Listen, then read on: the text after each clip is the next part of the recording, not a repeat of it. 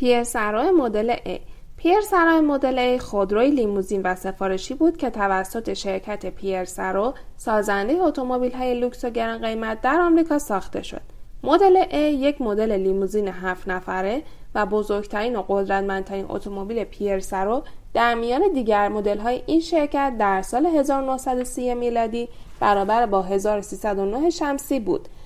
اتاق این خودرو جز اولین نمونه های لیموزین بود به صورتی که قسمت راننده از محل نشستن سرنشینان عقب کاملا جداست. موتور این خودرو 8 سیلندر خطی است که در جلوی آن قرار گرفته است. به دلیل حجم بسیار زیاد موتور این خودرو دارای یک کاپوت بسیار بلند می باشد و دریچه های نیز در دو طرف کاپوت برای خنک کردن موتور روی آن تعبیه شده است. از دیگر ویژگی های این اتومبیل قرارگیری چراغهای جلو روی گلگیرها به دلیل روشن کردن بهتر جاده بود.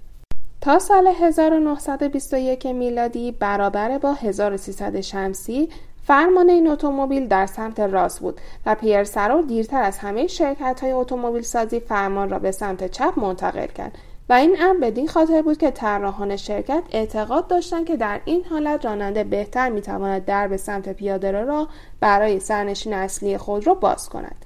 نمونه موجود در موزه توسط کلونل رضاقلی امیر خسروی رئیس بانک پهلوی و نماینده انحصاری واردات اتومبیل‌های پیرسرو برای پهلوی اول در سال 1309 شمسی برابر با 1930 میلادی سفارش داده شده بود.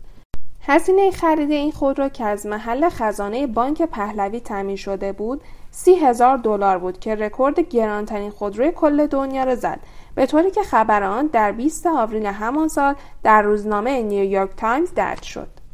رنگ اصلی و اولیه این خودرو ابتدا سفید بود که بعدها تغییر رنگ داده شد و تزئینات طلاکاری نیز به آن اضافه گردید. تودوزی آن از ابریشم بوده که روی آن برگ زیتون با ظرافت خاص سوزندوزی شده است.